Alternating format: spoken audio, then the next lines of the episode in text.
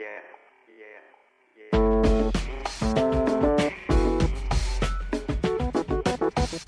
Hi, I'm Bryan Curtis, the editor at large of The Ringer.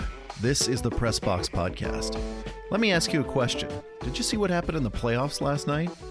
These days, if you missed a game, you'd say, sure, I saw the highlights on Twitter. But 10 or 20 years ago, the answer would have been, I saw the highlights on SportsCenter. And a decade before that, if you missed the game, you'd sigh and say, I didn't see anything.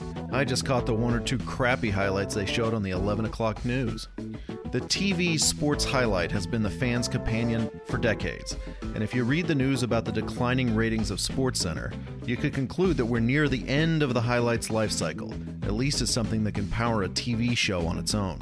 So I thought the TV highlight deserved a proper biography, or at least an oral history, delivered by the men who have been doing highlights for the last 50 years. This episode is called The Life and Death of the TV Sports Highlight. If the listener can imagine this, when we used to come on and do the sports, say in uh, example 1978, 11 o'clock news, we were actually giving the audience the score for the first time. In other words, I'd say 80% of the audience, maybe higher, didn't know the score of the Yankee game unless they listened to it or watched it when you came on. You were you had a captive audience.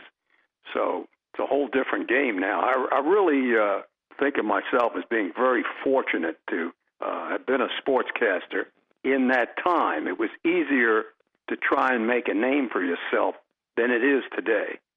That's Warner Wolf, one of the pioneering wiseacres in the field of TV sports highlights. Back in the 60s and 70s, Wolf was the 11 o'clock sports guy at stations like Washington, D.C.'s WTOP and New York's WABC. The first thing you need to understand about these early days is that highlights weren't everywhere, they were scarce.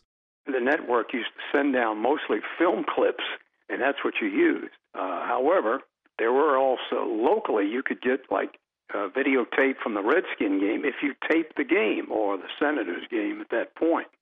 And another outlet was in those days, if you went to the movies on Saturdays, usually between the feature and the cartoon, if you were lucky enough, they would show you sports highlights. I'm talking about the movie theaters.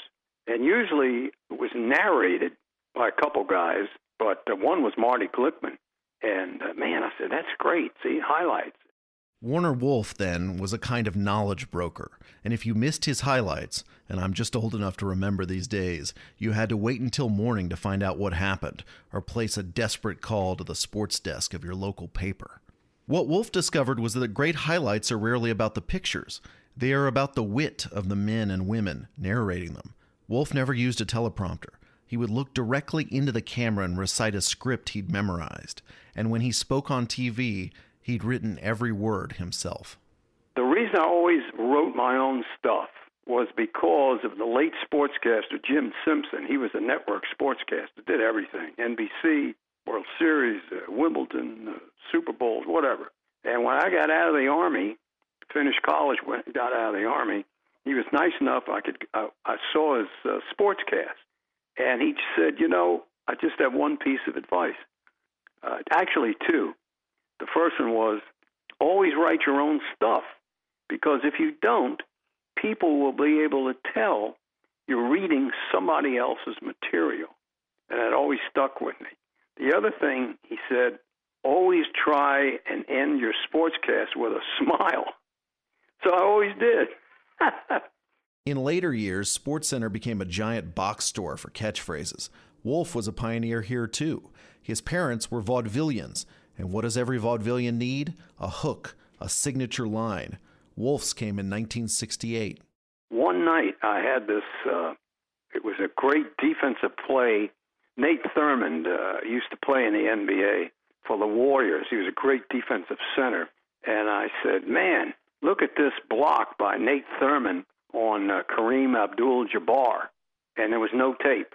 So I'm sitting there with my face on the camera. So I said, man, look at this is great. Wait till you see it. Never came up. So again, I tried a third time. I said, man, you ought to see this. It's really, if you want to show how to block a shot, nothing. So finally, the uh, director's name was Ernie Bauer at the time. So right in the camera, I said, "Hey Ernie, let's go to the videotape." And boom, the tape came up. And uh, after the show, he came up to me and said, "You know what?" He said, "Man." He said, "That's a great cue." He said, "I could be doing ten thousand things in the studio. When I heard you say, let's go to the videotape, I punched it. That was it." Let's fast forward to the 1980s and let's go to San Diego, California. There on Channel 8 News is a man named Ted Leitner. He has big glasses and salt and pepper hair, and most nights he's jabbing his finger at the screen. When he does, the whole newsroom, all these grizzled TV types who couldn't give a damn about what was on TV, would stop to see what he would say. See, Leitner, who ruled San Diego like Ron Burgundy, was different. Warner Wolf used sports highlights to delight, to entertain. Leitner used them to enrage. I had a news director. When I would walk down from my office to go down to the studio, he would he would beside me and say, "Hey, piss him off today." Literally, get out there. He knew that was my job because they would do the marketing research, and people would say, "Oh, I hate that guy. I hate that guy." What did he say? He said this, this, this, this, this. So they realized they hate him. Kind of the Howard Cosell thing, which I was always uncomfortable with. But they hate him, but they watch him and they know what he says and that kind of thing. And this news director, Jim Holtzman was his name, would get that and say, "Come on, get out there." Piss them off. That's what you're here for. And I thought, this is wonderful. This is great. Do whatever you want within the context of three and a half minutes and just have fun with it. Now, very few, nobody ever did that before for the most part. Nobody's ever doing it now. It was a way of doing highlights that owed something to networks Howard Beale. For example, Leitner didn't like hockey, so instead of showing hockey highlights at 11 o'clock, he'd show 10 seconds of two hockey players beating the living hell out of each other. What incredible athletes, he'd exclaim, never even bothering to give the score of the game. Leitner treated auto racing, which he didn't consider a real sport, with similar disdain.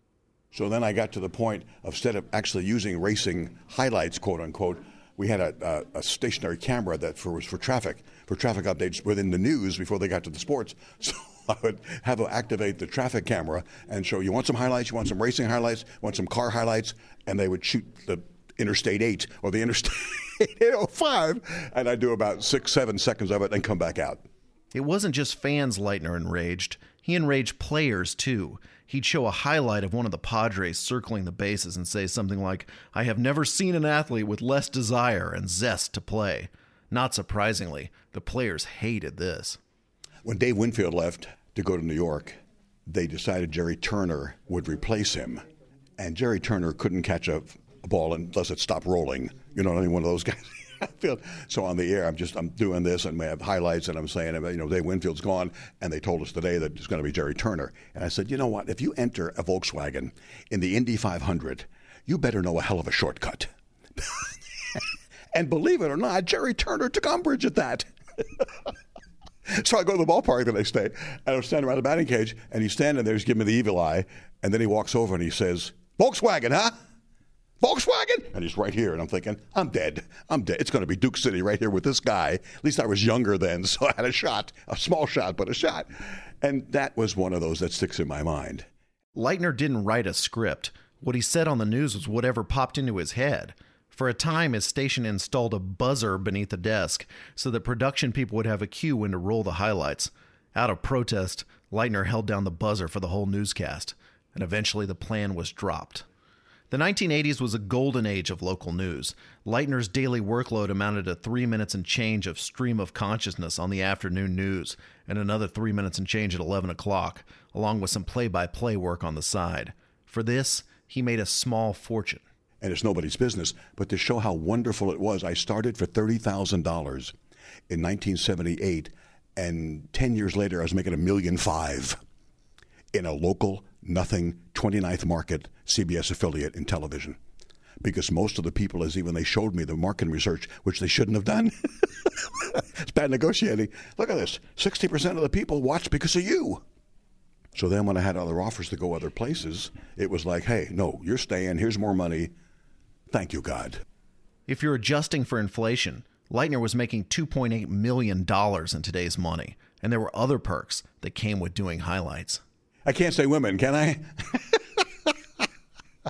But I have to be honest, I was young, it was wonderful, and I had this little bit of celebrity. You know, when I could I could look at, at Hollywood types and think, wow, what are they doing? Because I got to be honest with you, I had women calling me on the phone at after the 11 o'clock news that wanted to meet me in the parking lot. And that is, I'm sorry, to answer your question, that's a great perk. That's a great perk. Like John Lennon was when he first saw Elvis, and they were throwing panties in, in the night, you know, and, and leaving hotel keys for Elvis. And, and John Lennon turned to his friend and said, "That's a good job." and I felt similarly same way. You know what I mean? The TV sports highlight and the status of the man or woman delivering it changed forever with the arrival of ESPN SportsCenter. Highlight purveyors went national. You weren't telling San Diego to stay classy, you were talking to everyone. When I got to ESPN in 1988, I had never done a lick of television before. And when I did my very first audition, they had called and said, Would you be interested in coming to ESPN? And my response was, To do what? That's Charlie Steiner, who was an anchor for 14 years on SportsCenter. When Steiner came to ESPN, he was a 39 year old radio veteran who'd just done a stint as a play by play man for the Jets. And what we're trying to rebuild SportsCenter, um, which was just a little sports cable station show uh, that was on the verge of extinction in 88. So I came in, and later, of course, Keith and Dan and Robin and all of. When I auditioned for the job, they gave me what was called a shot sheet, where individual scenes of games unfolded with some words that were to correspond with the pictures. Never having done television before, I had no idea what the hell it was. SportsCenter had been around since ESPN's first day on the air, September 7th, 1979. But it wasn't until magazine veteran John Walsh was hired nearly a decade later that the highlights acquired a governing intelligence. According to the book Those Guys Have All the Fun, Walsh thought an episode of SportsCenter ought to be structured like a newspaper. The most important stories would be out front, and the rest would be a mix of news reciting and news breaking. Moreover, an anchor shouldn't just describe the highlights you are already watching. He should tell you a story about the game. When I started doing highlights in the very beginning, it, uh, it was kind of like one play by play riff to the next play by play riff to the next play by play riff. John Walsh, who, of course, the high potentate of Sports Center and the, the genius who put it all together, called me aside one day and said, the high, You're missing the point on highlights. It's not play by play. What it is, is telling the story through various pictures. And so instead of saying, Here's the two and two, and he bounces one to the right side, you know, on this ground ball to uh, second base, booted by the second baseman, whatever it was, and then you go into whatever your riff is. So it was a big difference between a play by play highlight and the highlight of telling a story, and these are the plays that make the story. And that was something it took me a while to kind of um, find the right balance. The catchphrases that Warner Wolf had tried out decades before were becoming, as Dan Patrick once noted, America's primary form of communication. By 1997, Patrick and Keith Olbermann, who were hosting the 11 p.m. Sports Center, had 76 catchphrases they were using. Gone, and it's deep, but I don't think it's playable, and drooling the drool of regret into the pillow of remorse. The old hierarchy of TV sports was flipped. Now the guys doing the highlights, rather than the play by play man, was king. SportsCenter anchors started to hear their catchphrases repeated back to them by fans and players and journalists who were writing fawning profiles. The sportscaster was, for lack of a better term, en fuego. We were the last ones to realize that, ooh, this is becoming a big deal.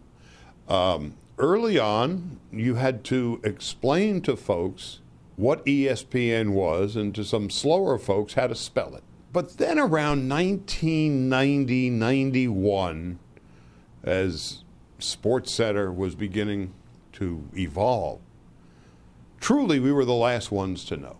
We were just a bunch of jamokes working in a concrete bunker in Bristol, Connecticut, playing sports TV. Then all of a sudden, then we started going out and doing games. And in the airports, people would, you know, turn around and, and, and look and recognize and say hello. and then there was always that one go da da da da da da, like that was the first time we heard it. Uh, and then, so it, it was over a period of maybe in within three years of my arrival, ESPN had graduated from that sports cable station in Connecticut into ESPN. Um, and then we had the Rose story, the Tyson story, the Magic Johnson story. And that's when Sports Center became a bigger deal. Then it became a news gathering agency, which it had never been and never dreamed of being. And so you throw all of that into the mix, that within a couple of years, ESPN became a big deal. And again, going through an airport or walking into a saloon, uh, it became a totally different thing than I could ever have imagined. SportsCenter's golden age lasted well into the new century, with anchors like Stuart Scott, Rich Eisen, and Scott Van Pelt. The show never really had any serious competition for highlights on TV. It turned out the competition would come from the internet, where around 2010, Twitter denizens like at Jose3030 would hasten the death of the TV highlight. When we called him up for an interview, Jose3030 asked to remain anonymous. Here's what we can say about him. His name really is Jose. He's 36 years old, lives on the East Coast, and works in IT. Jose took a strange path to becoming a highlight broker. Between 2010 and 2014, his boom years in the trade, he was living with elderly parents. This took up all his time and most of his money. So late at night, when he needed something happy in his life, Jose would flip on an NBA game and he would make highlights. I'm at home already. I'm not going anywhere. I'm not really spending any more money than I'm not. And I also had a day job. So because I had a day job, I was able to uh, basically go home and look forward to, you know, watching basketball, which is, you know, an outlet for everybody that loves basketball. So I was able to watch basketball. I was able to help other people out, post videos, and then go to, go to sleep, you know, with a smile on my face, and then ready to go to the day job in the morning again and do it all over again. Highlights almost became a form of therapy for Jose. Along with other online masters of the forum, CJ Fogler and later the guys of the Cauldron, and especially Deadspin's Timothy Burke, Jose began to dramatically change the highlight as we understood it. The first thing someone like Jose could do is work faster than the TV guys. The old order of things had a small army of production assistants in Bristol, Connecticut, watching games and cutting highlights for SportsCenter. Jose was doing that instantly and alone. Think of the highlight of Russell Westbrook traveling at the end of Game 1 of the Western Conference Finals. It felt like you were watching the highlight on Twitter while Marv Albert was still describing the replay on the air. And everything was done through my computer, TV tuner card, high speed internet, really fast computer. So everything that came down the pipe basically was, you know, through uh, HD connection, and I would just record things on the actual computer, edit them right on the computer, modify them, you know, splice them, whatever I need to do, put them together, and then pump them right out right through the internet as well. It was pretty seamless, uh, but you wouldn't know it because it was definitely like two minutes, three minutes where I was just going 100 miles an hour the whole time. The second way Jose and others changed the highlight was to change its focus. TV showed us the great plays and the bad plays and maybe a few bloopers. But on Twitter, you could put a spotlight on any meltdown, including those on the broadcast itself. The highlight was replaced by the low light.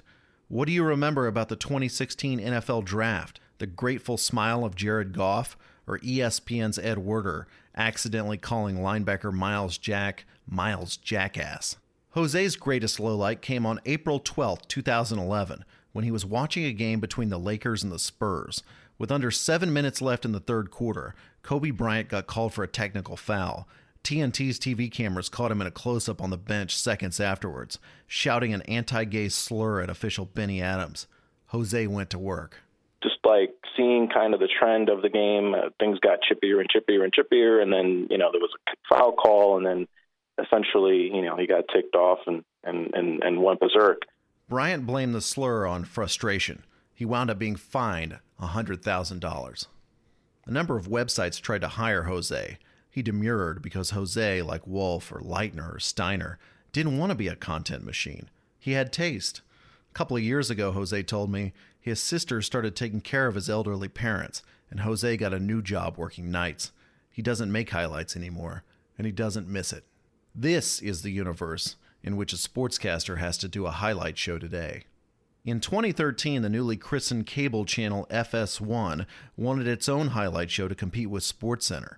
It hired Jay Onrait, who with Dan O'Toole had done 10 years on the Canadian station TSN, hosting the northern version of SportsCenter, the one in which the final R and E are inverted.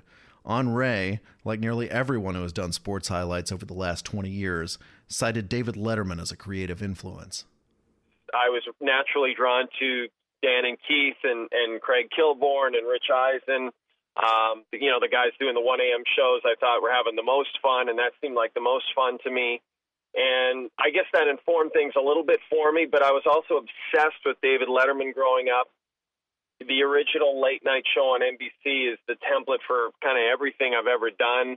And I just thought, you know, at the time, people forget how revolutionary that show was. It was so different than all the other talk shows on the air. Johnny Carson was still on at the time when I was young, and he was so polished and so slick. And Letterman was just the opposite of that. You know, having Biff Henderson go out and report on the World Series, uh, having his stagehands do stuff like that, essentially tearing down that fourth wall was so refreshing.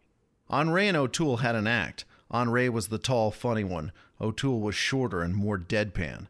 The problem was they'd gotten the biggest gig of their lives just as the highlight show was facing its most intractable problem. Our industry has changed more, in my personal opinion, in the three years we've been here in the States than it had in the 15 years previous to that. And it has everything to do with streaming video and the ability for people to just instantly access things on their phone. Um, you know, I, I just think it's, it didn't change the way we did things, but obviously it did change uh, viewing habits, no question. When FS1 and Fox Sports Live debuted on August 17th, 2013, people said, Thank God, a competitor to ESPN. Then they saw Fox Sports Live, and it was a mess.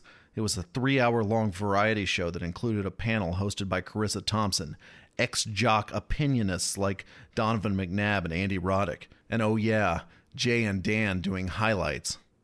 I think that was our issue. We we almost confused the viewer. If you were someone who had heard of Dan and I and might be interested in checking us out, if you flipped over to FS1 in those early days, you might go 10 minutes or more before you even saw us while the panel was chatting about something.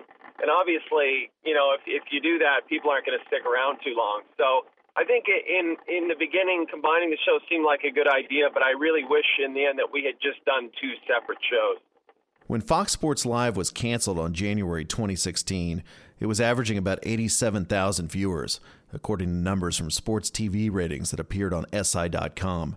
Executive Jamie Horowitz would declare that highlight shows were secondary to opinion shows. Ironically, this would allow Onrait's dream of becoming David Letterman to come true. The new retooled Fox Sports Live is basically a late night show, with On and O'Toole doing lots of bits and interviews with players. Now we've been given kind of free range to try it, to try this sort of daily show for sports format that we always wanted to do. And and I think it's going pretty well. It's I mean it's a little more digestible in the fact that it's a half hour format. We were on air for a long time in the old format, up to three hours at a time, and it's a lot to ask people to sit sit through a three hour show this half hour format helps us, and more than that, uh, the other issue with a with a concept of something like the Daily Show, if you remember uh, when when Jon Stewart would win, you know, when his show would win Best Emmys for writing, you know, 25, 30 writers would come up on the stage, and you'd be like, "Holy man, does it take this many people to write that show every day?" And the answer is absolutely, it does. Um, it takes a ton of talented people to write a show like that.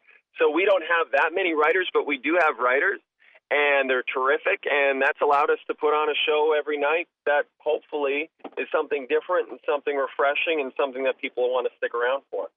The downside is the old fashioned sports highlight show, the one Onrait and O'Toole did in Canada, and which they would still love to watch, if not host, is gone.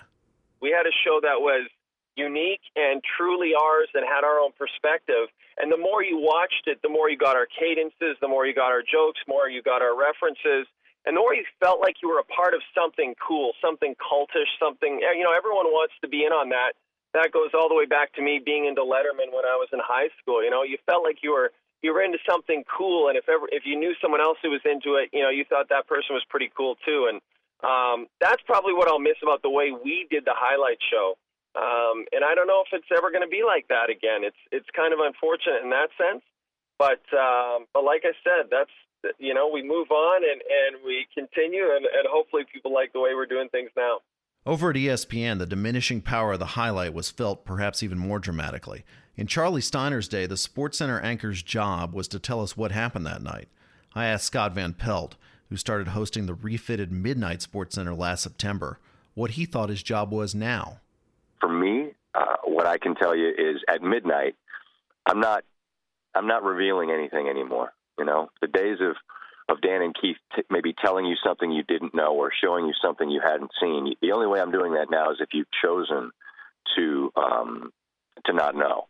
So now I think you are, uh, as I say, augmenting it with a bit of, of opinion, um, adding maybe a bit of context for why you think things are important. We we'll try to do on our on our hour maybe a, a different highlight treatment than say the 11 maybe uh, occasionally it's a play or two to set up something that was important. That might not otherwise be in the high in, in, a, in a traditional highlight. In other words hey here's three great slam dunks and a guy hit five three pointers okay but here's a guy that got you know a block shot or a defensive rebound that was in a critical sequence or whatever try to maybe shine a light on that uh, as opposed to the thing that you know has been a vine for the past four hours it might be the motto of the TV sportscaster circa 2016.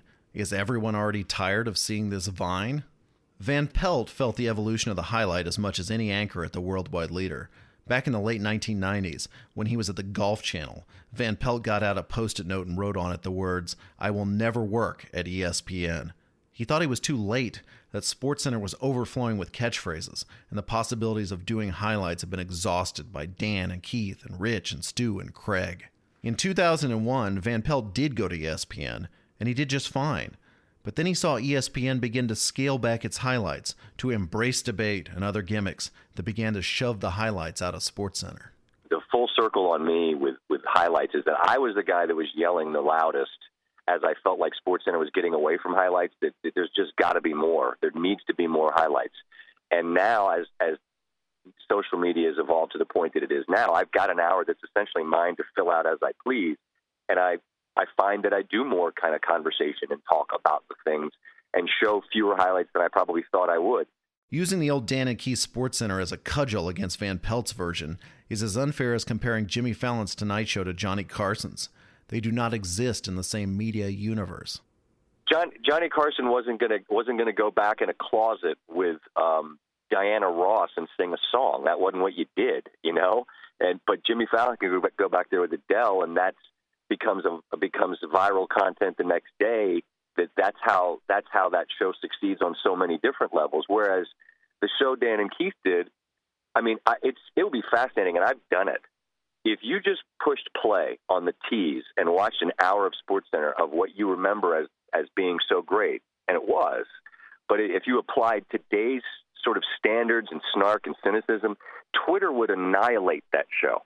You know, hey, thanks for the 35 second score panel on the Twins game. You know, it's you go to a graphic, a full screen graphic that's on screen for 30 seconds, and if that happened now, people go, what, what, what did, did, did the machine gets stuck? You know, let's go on to the next. It, there's there'd be no tolerance for that. The, the brilliance in the writing and the chemistry, all undeniable, but just the the mechanics of the show you know what I mean? It's it's. I think people would be fascinated at what they remember and then how it it actually looks. It's just it's just an undeniably different time. You you they couldn't do the, that show that way now. They could come in and do a great show, uh, and it, it just it would just be a different a different car they're driving, if that makes sense. People don't need highlights on TV anymore, but that presented a trade off. Van Pelt can do stuff Dan and Keith couldn't do. He can do a bad beat segment on gambling, one that's being copied by a new show on FS1. He can have his pal Stanford Steve on. Van Pelt could turn the network's marquee sports center into something like his old ESPN radio show, one that revolved around his obsessions. We showed more Oakland University basketball highlights than, than anybody in their right mind would show because they had a, a bunch of they had this Kay Felder, this little guard that we liked, and they had this kid that only shot threes, Max Hooper, and they played pretty enter- entertaining basketball and we started showing them in the, December, and they, we took them through the end of some made-up tournament in Vegas, which you know uh, it it's it absolutely satisfies it. You know, uh, I'm I'm I've been empowered, I guess you'd say, to to show what interests me and stuff like that does, and and I have the latitude to to not show maybe you know the things you'd you'd expect. There's there's, there's nothing like I'm not nothing I'm not force fed anything. I don't have to show anything I don't want to show. So uh, this hour is sort of our easel collectively as for our show group. I asked Van Pelt what percentage of his audience at midnight has seen some form of highlights before they get to him. Oh hell, I don't know. And I'm certain I was going to start to say all of them, but I have to think it's it's well over fifty percent. I don't know, two thir- two thirds at least, seventy five percent. I mean, I've we you know you get you get audience feedback and uh, and numbers and such, and I don't pay attention uh, by and large, other than that you know we there's some good numbers that indicate we do really well with a, with a younger audience. It doesn't surprise me, um, and you know it says that we do really well between 18 and 34 year old males. Well, how many 18 to 34 year old males haven't haven't seen the the Cavs Hawks highlight by 11? I mean, it, can't be it can't be 10 percent. Whatever the number is, it's giant. You know, I made some joke in passing last night. It, we showed some thing with these raptor things were dancing, and I laughed about you know kids on the couch in college that are faded out of their minds, and you know you get an avalanche of people on Twitter like you know I'm high and he and you can see me, you know what I mean? And you realize that's who you're dealing with, man. Like the guys that were me back in the day in Maryland, they're sitting there watching, but they they didn't just they didn't just come in at midnight to tell. Oh, I got to watch Van Pelt to tell me about it. Man, I, you didn't, I don't no, I'm I'm not in the I'm not in the revelation business. When Warner Wolf looked into a television camera in 1968, he was in the revelation business. And that was obviously key to the highlight. We could write funny highlights, we could write clever highlights, we could cut together great game footage. But revelation was at its core. We stopped loving the highlight when we were no longer surprised by what was in it.